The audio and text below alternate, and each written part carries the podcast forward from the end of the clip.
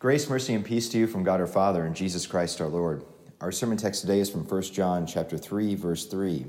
And everyone who hopes in him purifies himself as he is pure. It's a popular practice these days to take a letter or a picture and put it in the pockets of someone who has passed away inside their casket. Funeral directors will tell you about how this practice seems to be growing. If you press the funeral directors a little bit more, they'll tell you about some of the weird things that people put in caskets. For example, there was a person who once put a box of donuts inside the casket of their friend who passed away. Now, that might suggest to you how the person died in the first place. There's another funeral director who would tell you that there was a person who put an entire accordion, an accordion, the instrument, an accordion, into the casket of a person who passed away. There's a lady in England that when her husband died, she had two cans of spray adhesive that the man would use every morning to glue on his toupee. And she put that in the casket. And whenever the man was cremated, the flames touched the aerosol canisters and caused an explosion that dented the door and the furnace. But besides all the bizarre stuff, it's good to do these things. We, most of us don't pretend that the person who is deceased is going to take these items with them into the next life or it's going to help them on their journey after death, but it's more about a connection with that person. It's more about honoring memories. And so it can be a good thing to write a letter or take a picture and put it inside of a casket. But we have a connection that's much, much deeper than even a letter or a favorite memory. Because we belong to the same family as those who have passed away. How great is the love the Father has given us that we should be called children of God. How great is the love? How great is the love? Stop right there and think about it. We often talk about love in such sentimental terms, but if you want to ponder for a moment the greatness of this love, consider the lives of the saints who have gone before, or even the saints who you know now. Your parents, moms, and dads who believed in Christ and patiently changed your diapers day after day and put up with you throughout your teenage years with an infinite amount of love and understanding.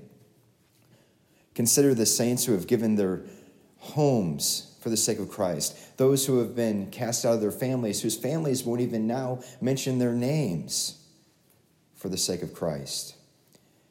Consider those who have lost their jobs or have been cut out of society for the sake of Christ. And consider those who considered it nothing to even give their very lives.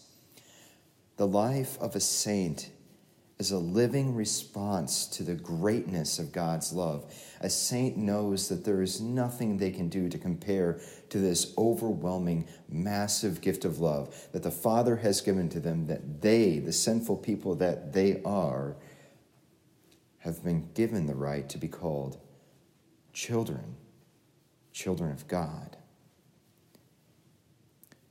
In 1 John chapter 3 verse 2, he says this: Beloved, we are God's children.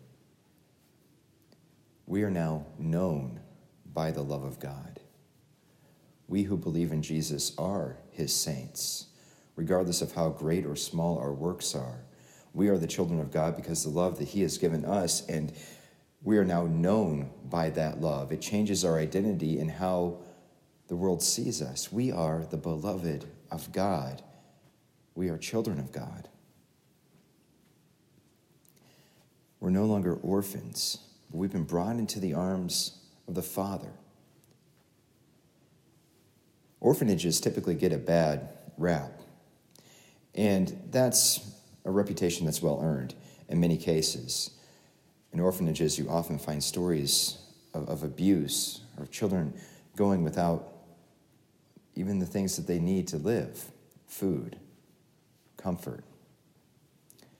But there's an orphanage in Honduras called SOS Children's Village that's maybe beginning to change all that.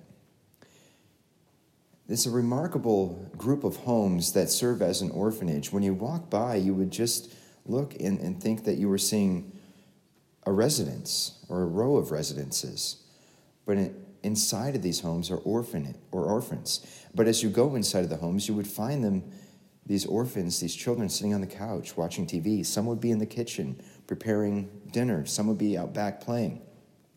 These children go to school with every other child in the community. And sometimes they have sleepovers with their friends. These children have their own space inside of the homes, if not their own rooms.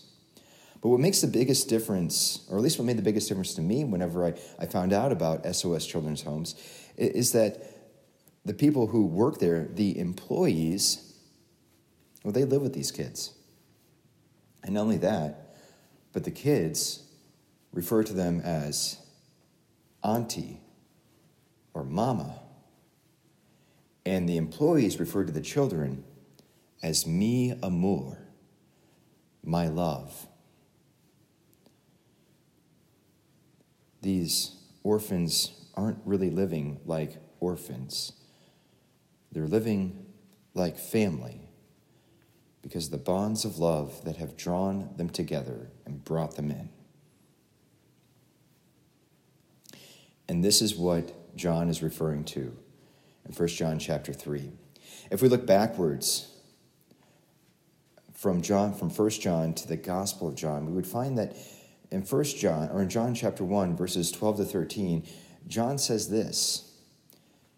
After declaring that Jesus has come into the world as this light that the darkness does not understand, he says that in verse 12, those who received Jesus have been given the right to become the children of God. And in verse 13, these children are not born of, of human will or descent, but they're born of God. If we move forward a little bit into John's gospel and get to John chapter 3, John chapter 3, of course, is those is where Jesus makes that famous statement, for God so loved the world that he gave his one and only son that whoever believes in him should not perish but have eternal life. That's chapter 3 verse 16. Jesus says this in a conversation with a man named Nicodemus. And it's kind of a beguiling conversation. Earlier, Jesus says that if anyone wants to enter the kingdom of heaven, they have to be born again. And then he elaborates on that by saying that they must be born of water and of spirit. So now let's put everything together. You have John that says that those who believed in Jesus were given the right to become children of God. Now, how did they become children of God? How did they become part of this family? They were born of God. Now, tell me more about that birth. John chapter 3. That is a birth of water and spirit. John is using baptismal language to describe how one is adopted into the family of God. We are no longer orphans, but we have been washed by the waters of baptism and drawn into the family of our Father. Our God is a gathering God, an adopting God, a God who has room in his arms for you. There is room in his arms for prodigals and wanderers, for those who were baptized in the church who were raised in the church, whose parents are wondering why they're not in church now. There's a story, of course, of the prodigal son, a parable that Jesus tells, and in it, there's a, a son who requests for his father's inheritance before his father is dead. And that's kind of the scandal of the whole thing. But the father gives it anyway. He gives it to the son, all, all of his inheritance to the son. And the son goes and he squanders that money, but finally he comes to repentance and when he returns, the father sees him while he's still a long way off and runs to him, embraces him, kisses him, puts a ring on his finger and a new cloak around his shoulders. And why does he do that? Well, one, because he deeply loves his son and he never has given up on his son. In fact, after contemplating the parable, you'd think that perhaps this father is looking down the road every day hoping, if not even expecting, his son to return. There is room in the Father's arms for those who wonder. There is room in the Father's arms for those who grieve. If all of our tears were to flow together somehow into one great and mighty river, they would, they would still not be powerful enough to sweep away the arms of the Father. So, as we think about loved ones who've passed away, those people who've shaped us to be disciples, who, who have taught us, instructed us how to pray, and who opened our eyes to this life saving mercy of Jesus, it's okay to cry. It's okay to feel grief. There's room in the Father's arms for that. And there is room in the Father's arms for those who are angry. There was a woman whose husband passed away. Horrible and confusing day, she leaves, she's walking out of the hospital. And as she's headed towards the exit, she passes by a statue of Jesus. She stops, looks at it, and something inside of her just broke. And she puts her hands into a nearby potted plant and starts taking handfuls of dirt and flinging it at the statue of Jesus. And she's shouting at Jesus and she's yelling at him and she's cursing. And the hospital chaplain is called. And he stands there and watches. And a person next to him says, Aren't you going to do anything? And the chaplain says, No. That woman is deep in prayer. There is room in the Father's arms when you are angry, even angry at God. There is room in the Father's arms when your suffering, when your pain has changed you so much that you don't even know who you are anymore. You don't pray like you used to. You don't hope like you used to. You don't feel joy like you used to. But God sent his son, Jesus Christ, to die and rise for you. And for the sake of his son, God has made a covenant of love for you. When God looks at you, he doesn't love you because of the way you used to pray or think or feel or speak. He loves you for the sake of his Son, Jesus Christ. Jesus, who is the same yesterday, today, and forever. There's room in the Father's arms for those who don't even feel like they're the same person anymore. And there's room in the Father's arms for those who have betrayed themselves we have an identity as children of God. We are His beloved, and yet so often we don't act like it. We call it stubborn sin, but who's being stubborn? The sin or you? And what John says is absolutely the truth that no one who is a child of God can go on sinning. And at the same time, we know that heaven is full of saints who have fought and struggled and crawled their way over the dead corpse of their sinful nature, while that dead corpse's hands, the old habits, the old nature, has grabbed onto their ankles, tore at their skin, and clutched at their hair. The journey isn't always pretty.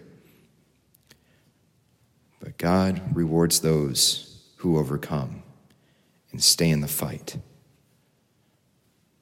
There is room in the Father's arms for those who are covered in the shame of sin. Our God is like a great grandfather in one sense, You know how it is, especially if you are a grandparent, when generations of, of family get together and, and they gather in one home at, at, one time, and there's eager anticipation. There's looking out the window and, and, and cars honking in the driveway to greet one another before they even step outside, and the, and the door is flung open, and, and laughter and hugs and even tears are cried. A meal is prepared, and people are gathered there at the table.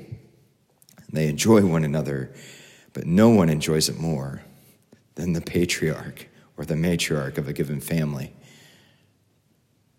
That is the joy that the Father has, even as He calls His saints home and as He leads His saints who are still living to Himself. His desire is to place you in His arms and to treat you just like his son, Jesus Christ. Jesus died to sin, just as you died to sin. Jesus rose to new life, just as we will also rise to new life. Jesus has been given has been given glory and honor, and we too will share in that glory and honor. Jesus is pure and free from all sin and evil, and so we also are being purified. The Father loves you just like He loves His Son Jesus, and one day He will make us just as He is. Because only in Christ can we find ourselves in the Father's arms, and only in Christ can we journey together, the saints of his church through this valley of the shadow of death. Only in Christ can we stand as a people and give testimony to the world. Only in Christ can we gather together at this altar and revel in the mystery of how, whenever we gather together, we receive Jesus himself and the bread and in the wine. And wherever Jesus is, there are also those who have died in Christ. And so our gathering is a heavenly gathering and an earthly gathering. And only Jesus Christ can bring heaven and earth together. O mystic sweet communion, O fellowship divine.